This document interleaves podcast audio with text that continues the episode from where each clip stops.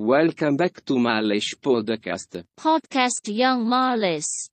Trap, trap, money, penny. This shit got me in my feelings. Halo guys, welcome back to. Mouse Podcast. Hari ini gue sama biasa, kalau bola gue sama temen gue yang dari Los Chavales Al Khoir. Eh, bro Axel, halo. Selamat malam Yo, para pendengar yang sehat-sehat selalu. Idi, juga selamat malam. Boleh, boleh, boleh. Gimana gimana? Ya, begitulah. Ya, ya minggu-minggu lagi jelek ya. Maksud gue kemarin Madrid untung aja. Gol Benzema, gol. Itu kalau sampai nggak gol, aduh. Aduh. Kenapa? Liga atau Liga-liga yang Champions League? yang kemarin eh, duel Madrid Madrid eh, Real Madrid Atletico itu kalau nggak Apa ya? Oh iya. so- soalnya eh, maksud gue eh, Madrid bener-bener di lock gitu maksud gue di lock Hmm. Martian dikunci dikunci bener-bener dikunci maksud gue Atletico Hmm. bener-bener bagus mainnya they doing a great game habis itu ya emang emang bagus Udah pasti juara sih itu. Gak, gue gak yakin. Real Madrid. Iya Real Madrid di bawahnya. Jadi Atletico juara, Oh, tidak. Madrid tidak, bawahnya. tidak. Tapi BTW kita kita Gitu. kita, coba Apa? ini ada tim yang dari La Liga juga nih. Hmm. rivalnya Madrid, FC Barcelona yang gagal comeback lawan PSG. Ya emang udah susah sih comebacknya maksud gue comeback Iya. comeback dari defisit 4-1. So, tapi kalau li- ngelihat apa ya secara ini Hmm. kayaknya Barca banyak create chance kan, banyak chance-chance emas depan gawang. Iya, iya. Mungkin lu permasalahan Barca itu apa ya? mental ya? Kalau dibilang eh gimana ya antara kalau bisa dibilang kan man of the match pada pertandingan itu Keylor Navas gitu. Yo, Jadi yep, yep. bisa dibilang ya nggak ada yang salah dengan Barsanya, tapi Keylor Navasnya yang lagi on fire pada malam itu, gitu loh.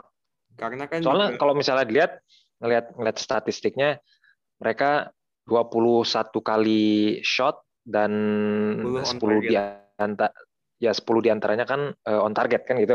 Yap. Nah, itu kalau dengan ngelihat kayak gitu aja berarti kan persentasenya hampir 50% tendangan mereka itu pasti selalu on target. Tapi sekali lagi kita lihat siapa yang ada di gawang gitu loh. Yang di gawang adalah Keylor Navas, pemain yang berpengalaman di UCL, tiga kali juara bersama Madrid.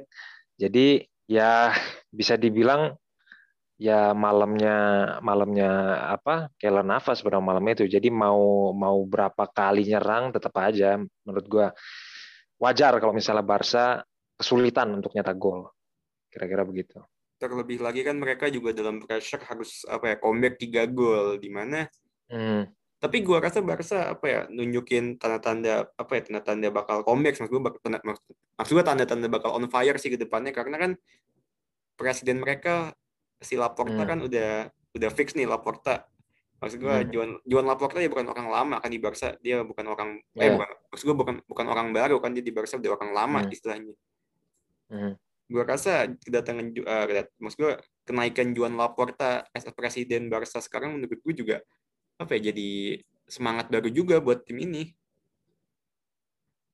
Ya itu bisa jadi, bisa jadi. Tapi kalau kalau menurut gue pribadi sih kita belum bisa menilai terlalu cepat ya, karena kan dia juga baru kepilih dan segala macamnya.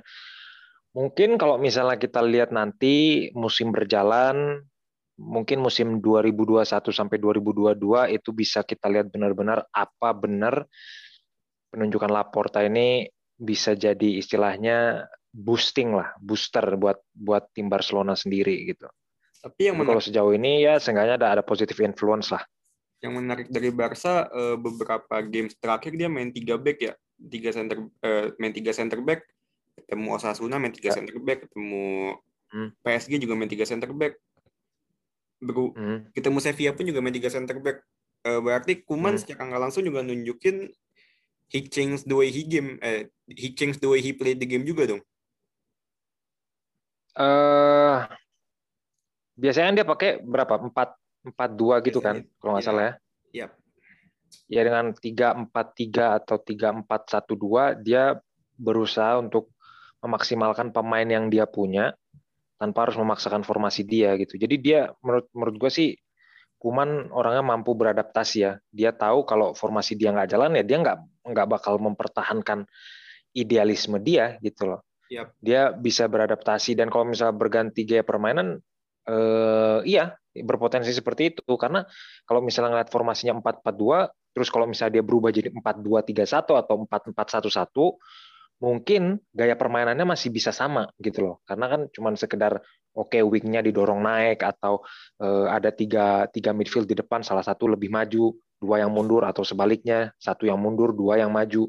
Tapi ini tiga empat tiga kan lebih kayak istilahnya lima tiga dua atau lima dua satu tiga kan kayak gitu. Jadi yang kalau bertahan mereka pakai lima back ini kan benar-benar apa ya benar-benar di luar dugaan gitu loh. Maksudnya Kuman yang jarang main pakai begini akhirnya dia mencoba ini gitu. Yep, and kayaknya sih kalau buat Barca ya udah jelas dia nggak. Dia di UCL udah hmm. udah udah gone. Kita juga bahas juga satu lagi tim dari rivalnya Messi, timnya Ronaldo, Juventus yang gak lolos juga. Ya. Ketemu FC Porto, mereka shotnya 31 shot, gila 31 hmm. shot, yang gol cuma tiga. Kasihan deh gue kalau ngeliat dia kalau bener dah. Maksud gue. Kenapa emang? Kualitas pemain, uh, gue menurut gue kualitas pemain Juventus kan juga ya you name it lah Chiesa, Arthur, Rabiot, Ramsey ya paling depan dong sih ya depan nama belakang yang agak oke okay, Deli, hmm. Bonucci uh, tapi yang kemarin dimain Demiral ya. Heran juga sih hmm. uh, ya sebetulnya kalau kalau dibilang apa ya uh, Juventus kan mendominasi permainan. Ya tapi perlu diingat mereka dua kali kebobolan karena set piece. Satu penalti satu free kick. Bukan open play yeah. gitu kan? Seandainya seandainya dua dua apa namanya mereka mampu mengantisipasi itu free kick sama penalti itu nggak mungkin dua gol itu mereka kebobolan. Dan kalau lu lihat apa yang dibilang Fabio Capello dia bilang ya kalau lu lihat pemain-pemain maksudnya kalau di zaman dia gitu kalau dia lihat pemain kayak begitu menghindar pas lagi free kick hmm. dia benar-benar ini nggak bisa ditolerir gitu. Dan menurut gue cukup cukup pintar juga si siapa ya? Si siapa penendangnya itu? Sergio Oliveira yep. dia tahu dia tahu kalau apa namanya dari jauh itu kan tendangannya cukup jauh ya bukan bukan dekat bukan dekat sama kotak penalti kan lumayan yep. jauh kan yep. menurut dia apa namanya kalau dia tendang jauh ke atas gitu ya tendangan tendangan melambung itu pasti udah bisa diprediksi tapi siapa yang memprediksi kalau tendangan lewatin kaki pemain lawan itu lewat bawah itu bisa jadi gol itu kan orang orang nggak ada yang bisa memprediksi itu kan. Yeah. maksudnya orang nggak bakal ngira kalau ten, apa e, dari jarak yang segitu bola masih bisa lewat tuh masih masih bisa lolos lewat lewat apa namanya kaki pemainnya itu gitu. Maksudnya pemain Juve. Jadi menurut menurut gue sih ya kepintaran apa kepintaran Sergio Oliveira juga untuk meng apa namanya mengambil tendangan bebas harus diapresiasi sih menurut gue. Walaupun sebenarnya man of the match pada match, apa pada malam itu menurut gue ya Juan Cuadrado ya kuat malahan uh, bintangnya hmm. CR7 nggak nggak tapi nggak nunjukin maksudku nggak kurang nunjukin hmm. tajinya dia taji yang biasanya kalau dia second leg sama main sama Madrid dulu hmm. bisa uh, eh, gue masih dulu comeback lawan Wolfsburg uh, comeback eh maksud gue penalti lawan Juve kalau lu masih inget no hmm.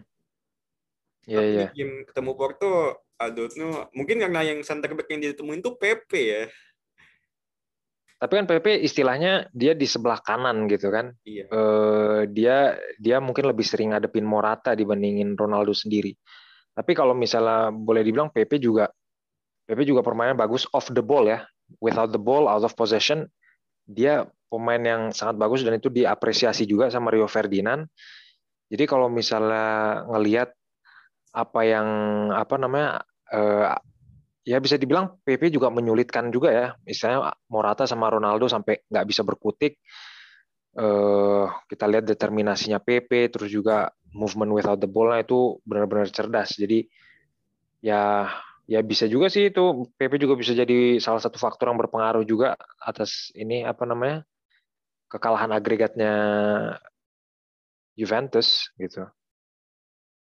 Oke, dan terus kita pindah ke tim dari Italia juga, tapi ini tim yang main di Europa League.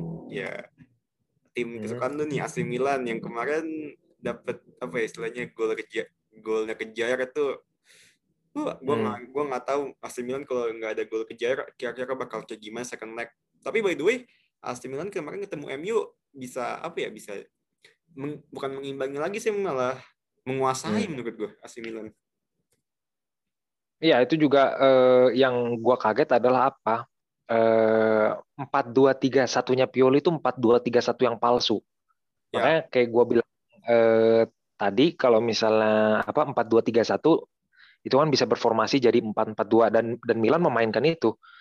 Brahim Diaz jadi pas waktu bertahan Brahim Diaz tuh di kanan maju tapi dia di kanan striker kanan Rafael Leo striker di kiri. Jadi mereka nggak benar-benar main empat dua tiga satu di situ dan itu cerdasnya Pioli karena dia tahu eh, kalau misalnya dia main eh, apa ter- ya lu bisa lihat aja buktinya eh, yang dipasang di back kiri kan Diogo Dalot ya kan? Dalot.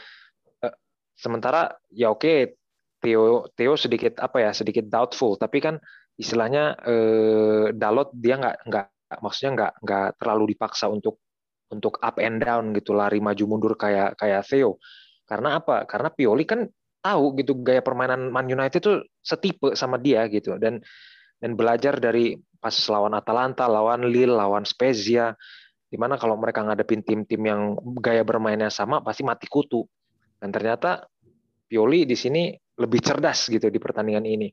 Akhirnya apa? Bisa ngelepas 15 shot dan 5 di antaranya on target. Terus juga bisa ya golnya golnya Casey kalau seandainya nggak dianulir VAR tuh ya ya let's say 2-1 lah harusnya ya kan?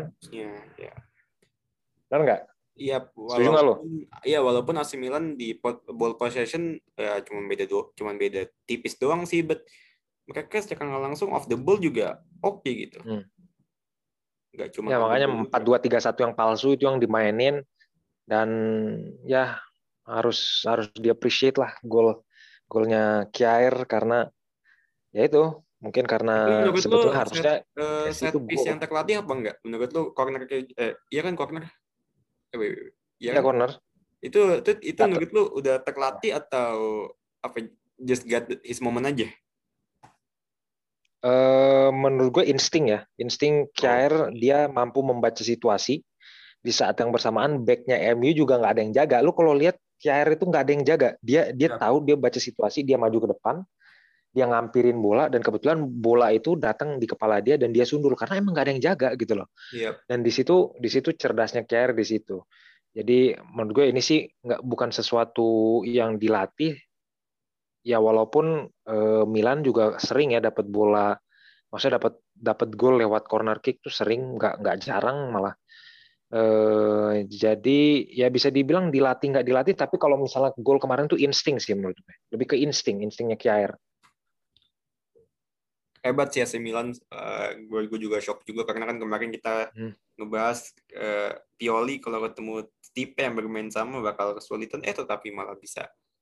Eh, efek Iya, efek apa ya? Efek menurut gue ada efek di mana mereka bisa menetralin dua defensifnya, dua defensif midfieldnya MU juga ya. Ada faktor itu Mhm. juga menurut gue.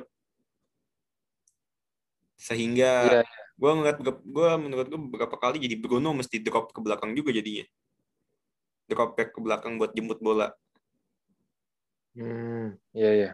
Ya, tapi kan karena ya Bru- Bruno kan emang pergerakannya emang fleksibel ya. Iya. Fleksibilitas Bruno kan juga itu nyawanya United. Jadi tapi kalau ketika gue kalau Bruno mesti drop ya, ke belakang itu malah menurut gue MU juga jadi kesulitan juga karena eh, hoki-hokian ya maksud gue kan dia main 4-2-3-1 tiga Hmm. empat tiganya kan ada Bruno di sana sisanya dua entah biasanya eh eh, Martial Greenwood atau eh, siapa lah di situ gue lupa. Kalau di Hmm. games kemarin kan itu yang mendampingi Bruno itu kan seingat gue James sama ini ya James sama Greenwood di mana James sama nah. Greenwood kurang bisa ngebantu peran Bruno yang mesti drop beberapa kali ke Hmm. belakang sehingga ya MU mentok-mentok mentok-mentok segitu-segitu aja serangannya. Ya, tapi kan pertanyaannya siapa yang mau dipasang kalau selain Daniel James? Ya, Sementara pemain siapa? Rashford nggak bisa, ya kan? Cavani dua-duanya doubtful. gue kalau jadi Ole nih, gue bakal nyoba Hah? Luke Shaw sih. Luke Shaw Luke Shaw. Luke Shaw ya, Luke Shaw aja kardus main pas ngegantiin siapa tuh dia? Tapi, Kemarin. Luke- tapi Luke Shaw menurut gue kalau jadi left wing oke sih. Dari dari jadi left eh, dari fullback fullback dari Alex Telles. By the way kita Ah. pindah ke match Premier League yang hari Minggu bakal hot nih. Anak buahnya eh anak buah timnya Arteta ketemu timnya Jose Mourinho. Main di main di Arsenal gimana nih prediksi lu menurut lu? Eh, prediksi berdasarkan handicap apa gimana nih? Enggak, lu kalau melihat games ini kan ini games yang penting ya Hmm. buat kedua tim ya. Di mana Arsenal juga lagi berusaha ya, 10 besar lah. Maksud gue dia masih Hmm. berjuang kan buat ngebalap Aston Villa di peringkat 9. Meanwhile Spurs yang kalau misalkan let's say dia bisa menang, ya Spurs Hmm. Spurs juga lagi ngincar eh, zona Eropa juga kan, zona Eropa League. Nah, Kalau bisa Champions lah. Kan- Ini kan bakal jadi game yang krusial nih buat kedua tim. Hmm. Menurut lu siapa yang apa angin angin lagi ke siapa nih menurut lo? Anak ke anak buahnya Jose apa anak buahnya Arteta? kalau ngelihat ya jelas ke Jose ya. Dari lima pertandingan terakhir kan menang tiga kali beruntun. Sementara Arsenal terakhir aja draw lawan Burnley, Ya, walaupun menang lawan golnya juga Leicester. gol eh, apa ya? Golnya Sasha eh, eh, kesalahan Sasha itu kan Nah, Eh, apa jatuh dari langit gitu, gol jatuh dari langit. iya walaupun kalahnya kalah dari langit ya. Ya tapi menurut menurut gue sih apa ya eh, ngelihat performa pemain juga performa pemain eh, Hotspur lagi lagi bagus-bagusnya Harry Kane, Bale, Trio Bakso, Son. Trio Bakso. Bill Canison. iya sama apa namanya Alderweireld juga. Sementara kalau misalnya di Arsenal sendiri mungkin siapa? Mungkin Holding sama Willian yang lagi yang yang bagus gitu. Sementara yang yang yang lain-lainnya ya sama dan sedikit out of perform. Paling Tapi- Willian lah, Willian lagi bagus apa? Asli Pak, Willian lagi bagus.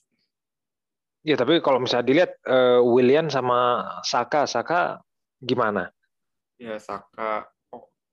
Paling eh, Arsenal gua gua berharap sih um, Martin Odegaard bisa gacor. Maksud gua gacor dalam Martin ya Ah.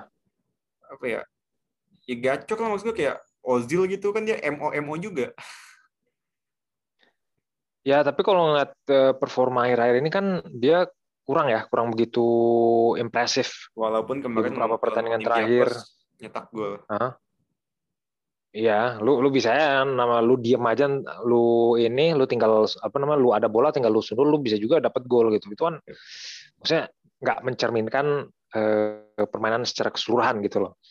Jadi kalau menurut gua ada apa namanya, eh, ini bakal jadi pertandingan yang apa ya, yang sulit bagi kedua tim, tapi ya bisa dibilang Hotspur bisa menang tipis lah. Gitu. Ya, gue sih sebenarnya harapan gue ya, gue pengen Hmm. games ini ya pasti seru ya. Gue udah capek nonton apa, nonton big match. Skornya 0-0, 1-1, permainnya gitu-gitu aja. Hah? Udah lama kan lu ngeliat, udah lama kita nggak ngeliat big match IPL yang seru gitu. Ya paling terakhir MU Spurs 6-1. Sisanya skornya segitu-segitu 0-0, 1-1, ya 2-0 seperti itulah. City Liverpool Oh iya, satu Oh iya, kan? Liverpool 4-1. Iya. Iya sih, tapi ya sejauh ini jarang sih gue Hmm. nemuin big match IPL yang yang skornya seru. Ngerti maksud gue skor seru?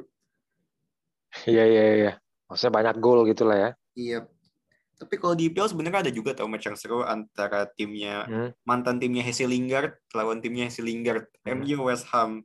MU di mana peringkat di peringkat 2, West Ham peringkat 5. Big match dong jatuhnya ini big match kan. Eh selisih berapa poin tuh? Selisih Mereka. cuma cuma 6 poin. Meanwhile West Ham punya satu game simpenan. Ya West Ham boleh lah diperhitungkan. Nggak, ya, ya, boleh lah diperhitungkan gitu ya. Karena mungkin bisa Tapi jadi Ham ini kalau lagi kuda hitam. kalau lagi diremehkan malah jago kayak ketemu Spurs Hmm. dia bisa menang 2-1. ketemu City nyaris nyolong satu Hmm. nyaris nyolong satu poin di sana. Maksud gue eh, West Ham ini kalau diremehkan malah gacor. Gue nggak tahu David Moyes emang suka kayak gitu kali ya. David Moyes lagi dapat angin aja. Kebetulan Liverpoolnya underperform, jadi dia kebetulan naik naik kan gitu. Ya tapi kalau ngomongin Liverpool sih kayaknya berat ya bakal Hmm. eh, nyenggol-nyenggol si West Ham. Ya susah sih Liverpool, Liverpool kalau mau nyenggol-nyenggol ini pengincar zona Europa League sama Berat. Champions. Berat sih berat. Beda kalau di Berat UCL, lah. Well- Kalau di UCL kan timnya apa banyak tim yang bermain terbuka. Minimal IPL Hmm. I think kebanyakan tim yang bermain low block. Meanwhile ngebosenin menurut gue tim-tim low block. Iya sih.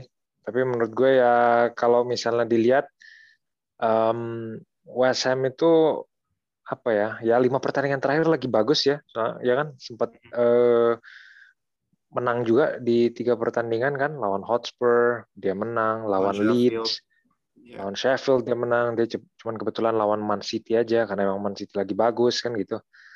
Dan apa namanya kalahnya juga kan kalah tipis gitu. Jadi Yep.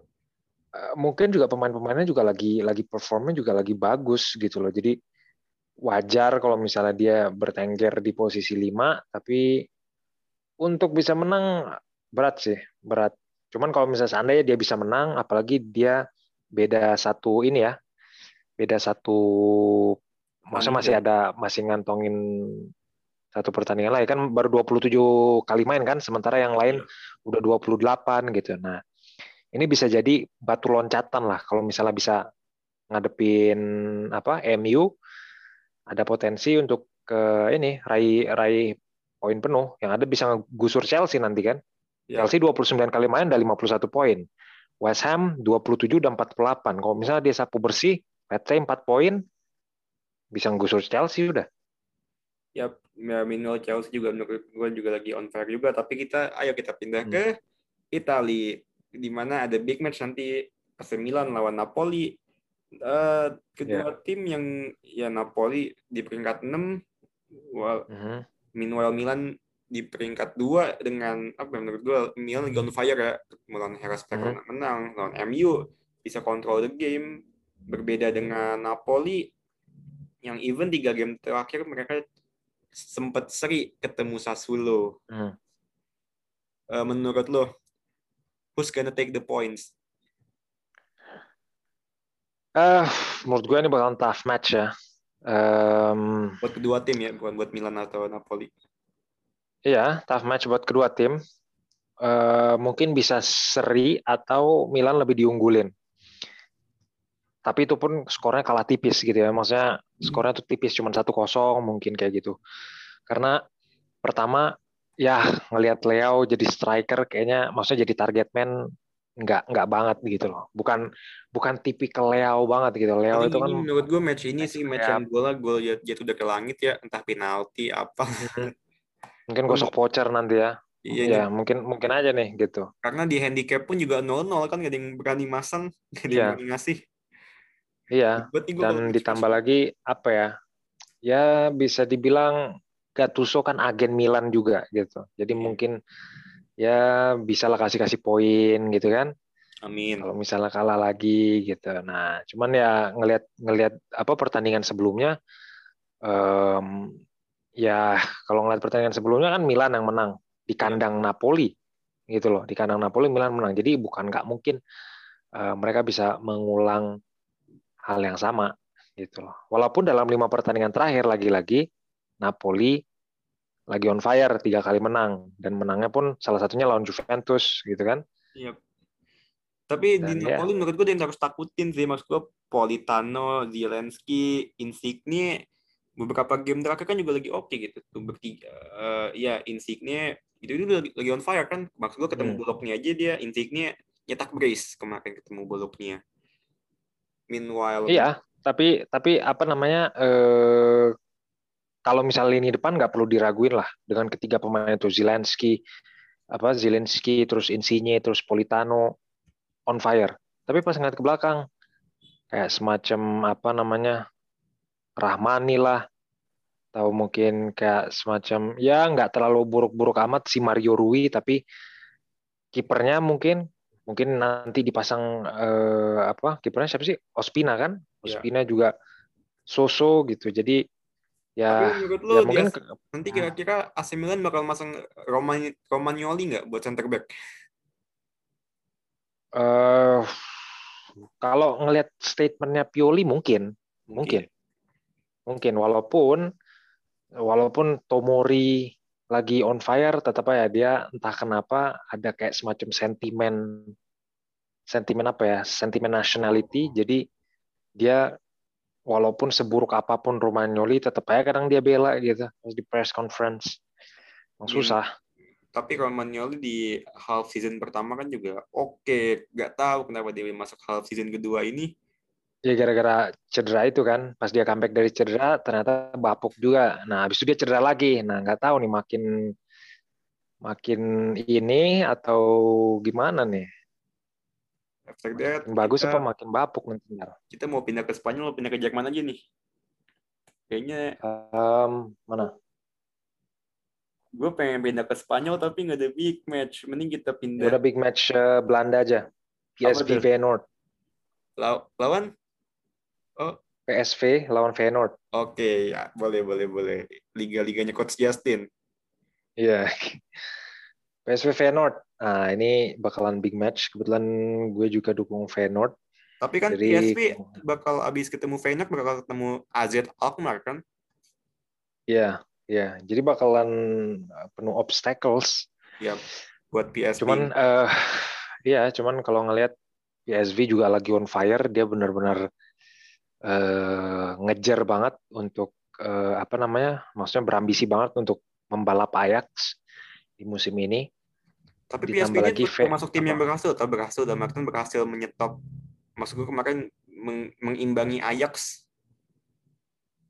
Iya, sempat eh, mengimbangi Ajax walaupun permainannya masih naik turun naik turun. Ngelihat Feyenoord PSV di pertemuan pertama Feyenoord menang telak 3-0. Nah, itu yang gua nggak tahu kenapa. Nah, makanya untuk kali ini ini agak sedikit berimbang walaupun PSV lebih diunggulkan gitu loh. Karena gue lihat kalau permainan Feyenoord ya telat panas, kebiasaan tuh telat panas. Dia babak pertama sering ya santai-santai, sering apa namanya passing sana, passing sini. Ntar giliran babak kedua baru dia on fire. Nah pertandingan pertandingan terakhir tuh pertandingan bukan lawan bukan lawan Venlo ya, lawan Venlo mereka menang 6-0. Tapi sebelumnya pas lawan AZ, bayangin aja dari apa dia sempat unggul dua kali, akhirnya dibalap dan kalah 4-2 gitu loh. Nah, ini yang yang gue nggak habis pikir sama Dick Advokat, salah satu pelatih senior tapi yang terlalu yang terlalu ngaco gitu pikirannya. Dia tuh berapa kali tuh? Ini ini ini sekarang si Dick Advokat ini dia bilang dia bakal pensiun ya habis latih Feyenoord. Sebelum-sebelumnya dia udah pernah ngomong kayak begini di tim-tim sebelumnya waktu lawan eh waktu dia ngelatih apa gitu. Dia bilang ini bakal jadi tim terakhir saya. Eh dapat tawaran kerja dia terima lagi. Makanya gue bilang nih Dick Advokat nih salah satu pelatih senior yang ngaco ini. Ya, ya nama juga kamu duit bro. Tapi lo kalau ngeliat PSV nih, Termasuk maksud gue salah satu tim yang apa ya, tim yang lucu. Maksudnya lo empat dua duanya itu empat dua duanya itu dua duanya itu bener-bener kayak old school Perancis gitu nggak lo? Old zaman Perancis 19 berapa ini? Empat dua dua kayak gini. Oh. Iya iya iya iya. iya. Empat dua dua duanya tapi bener-bener dua dua Mhm. gitu. Lucu gue ngeliat. Nggak tahu ya mungkin mungkin kalau pas Oh. Main beda ya. Tapi gue kalau ngeliat formasi Hmm. di Google nih, 4-2-2-nya lucu. Tapi di Kenapa PSP kan ada ada Godze nih. Menurut Hmm. tuh Godze di main di Eredivisie eh seberbahaya apa sih Godze? Karena gue jujur gue nggak nonton. Paling dikit-dikit Utrecht, Ajax. Kalau Godze ya, gua gue juga kurang merhatiin sih. Cuman kalau Godze emang dia lebih fit in sama eh, sama Liga Belanda gitu lah, sama apa namanya, sama Ven eh sama PSV dia lebih dia lebih bisa perform gitu. Mungkin karena intensitasnya lebih ini kali ya, lebih di bawah lah gitu. Nggak nggak nggak sekejam Liga Jerman gitu. Tapi ya itu eh, bisa dibilang ya pelatihnya juga kan orang Jerman ya. Jadi pasti dia dikasih inilah, dikasih dikasih ruang si Godze untuk bisa bereksplor di sini, gitu loh. Jadi ya let's say uh, pertandingan yang sulit, tapi gue yakinnya um, kayaknya imbang deh. Kalau menang buat Feyenoord, gue juga masih ragu sih bisa ngulang pertemuan pertama. Tapi lu tapi lu ngelihat di bandar nih, di bandar kan di PSV ngasih Feyenoord setengah nih. Hmm. Lu bakal yeah. lu kalau lu taruh istilah lu masang berapa dolar gitu hmm. lu, lu bakal milih PS lu megang PSP apa Feyenoord? Gua bakal pasang seri mungkin. Gua nggak oh. bisa mihak kalau itu. Soalnya Berarti pertama mainnya di ya? di ini gue pengennya pasang Feyenoord, cuman gue juga harus realistis dong gitu kan ngelihat permainan yang yang istilahnya ya ilah gitu kan. Di Advokat nih emang emang pelatih yang istilahnya pelatih ngaco gitu. Jadi gue juga nggak bisa terlalu optimistis sama sama peluang eh, PSV sendiri, eh peluang Feyenoord sendiri. Nih lu sebagai lu fans Feyenoord bukan sih? Bukan ya? Apa iya? Iya iya, gue fans Feyenoord. Kenapa? Menurut lu sampai match day terakhir lu bakal dibalap sama FC Utrecht enggak? ya kan kalau di Iya, kalau dilihat sih kayaknya nggak lama sih bisa optimis asal bisa konsisten. Ya lo harus tahu juga kalau misalnya Feyenoord itu 10 pertandingan pertama mereka unbeaten salah satu apa satu-satunya tim yang unbeaten di 10 pertandingan pertama sebelum sampai akhirnya bapuk gitu kan. Dan Feyenoord itu tim yang rentan banget di comeback dan itu yang gue khawatirkan.